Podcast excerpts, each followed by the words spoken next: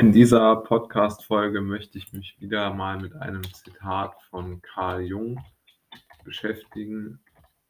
Und äh, das Zitat habe ich so ein bisschen ja, abgewandelt, weil es ja auf Englisch dann doch etwas, ich habe es auf Englisch gelesen und da klang es mir ein bisschen zu umständlich. Aber es geht un, um, ungefähr darum, dass er sagt, es gibt ähm, oder es geht um einen Lebensweg, den er beschreibt. Und er hat gesagt, wenn man einen Lebensweg für sich selbst immer so ganz klar vor Augen hat, dann geht man vermutlich den von jemand anders.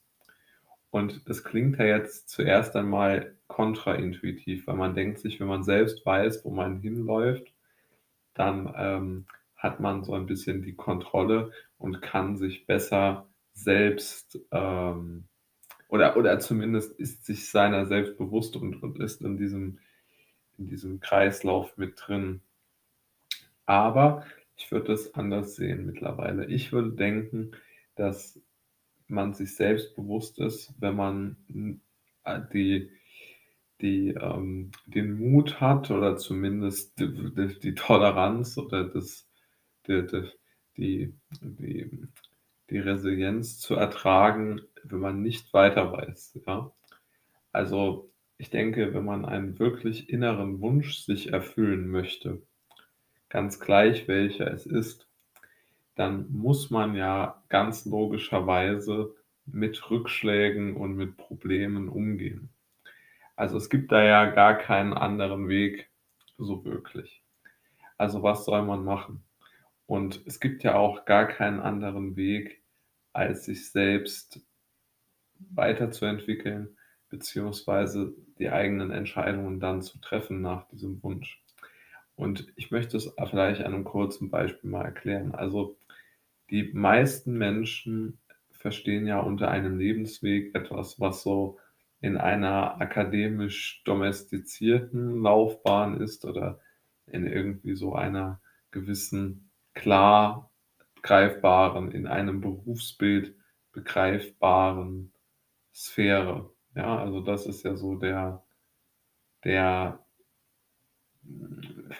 ja, wie soll man sagen, der, der, der Weg, auf dem man da sich, sich äh, gehen soll und sich, auf den man sich fokussieren soll. Aber dann gibt es ja so viele andere Faktoren, die man hier doch durchaus einmal erwähnen sollte, weil wenn man sich jetzt überlegt, nun ja, jetzt sagen wir mal, jemand ist sehr kreativ und möchte viel lesen, Bücher schreiben, Musik komponieren, Bilder malen, was auch immer, wie er Filme produzieren, Regisseur werden oder so, dann hat er ja doch eine ganz andere Lebensgrundlage oder eine ganz andere Lebensperspektive auch. Also es ist ja rein mathematisch gesehen relativ unwahrscheinlich, dass man erfolgreicher Buchautor wird, wenn man ein Buch schreibt, also erfolgreich jetzt in Geld ähm, bemessen. Und das ergibt sich ja allein schon aus der Tatsache heraus, dass ähm, die meisten äh, einfach nicht auf diese Art und Weise denken. Also die meisten Menschen scheinen sich ja doch eher in diesem, in diesem, ja, ich nenne es jetzt einfach mal Korsett oder in diesem, in diesem klar vorgezeichneten Weg wohler zu fühlen, weil es dann einfach dort einen, ein, immer eine klare Antwort gibt. Also um mit bei Jung zu bleiben, weil man dann immer weiß, wo man hinlaufen muss.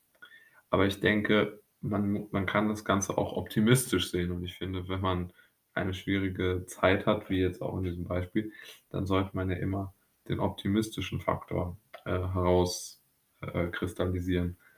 Äh, Und ich glaube, Jung hat hier sehr gut erkannt, dass es eben nicht unbedingt darum geht, genau zu wissen, wo man, was man als nächstes macht und, und, und sich mit diesem Begriff der Sicherheit oder diesem Begriff der Sicherheit, der Planungssicherheit nicht zu überstrapazieren, sondern dass man sich klar machen sollte, wenn man etwas Besonderes will, also seinen eigenen Weg, den er hier ganz besonders in den Vordergrund stellt, dann muss man sich damit abfinden oder zumindest sich darüber im Klaren sein, dass man ganz logischerweise, ähm, Probleme bekommen wird oder Probleme haben wird.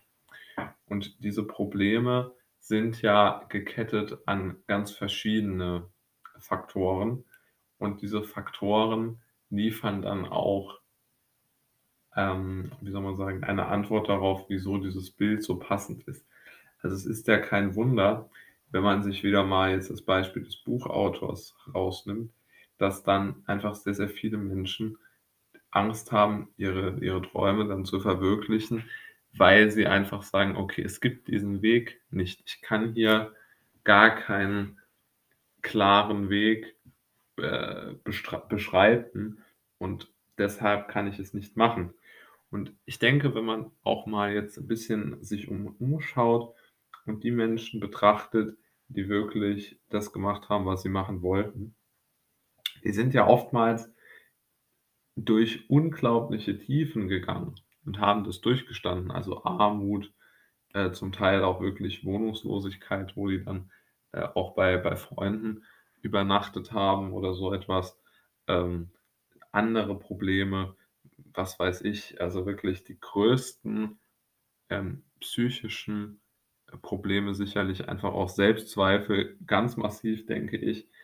Also, alle diese Wege sind ja nicht vorgezeichnet gewesen und genau deshalb sind sie ja so interessant, weil ohne diese Kreativität kann man ja gar nichts Neues entwickeln oder oder einen neuen oder ein einen Lebensweg für sich gestalten, der nicht vorgegeben ist.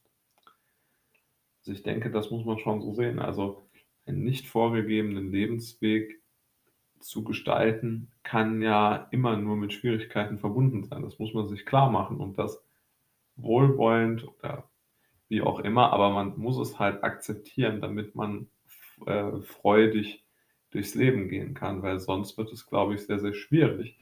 Und ja, also da, ähm, sollte man wirklich drauf achten und ja, einfach, äh, sich vielleicht als Ziel setzen und das ist auch mein Ziel zum Beispiel, sich dieses ja, Mantra ist ja 'n blöder Begriff eigentlich, aber vielleicht das einfach als Grundlage zu nehmen, um sich um sich klarzumachen, wie wie schwierig es einfach sein kann, Dinge zu machen, die man wirklich machen will. Und man muss sich dann vor Augen führen, dass es überhaupt nicht gut wäre, wenn man immer schon den den Weg wüsste, weil man dann einfach den von jemand anderem nehmen würde. Und ich denke, das ist dann doch ein optimistischer Gedanke.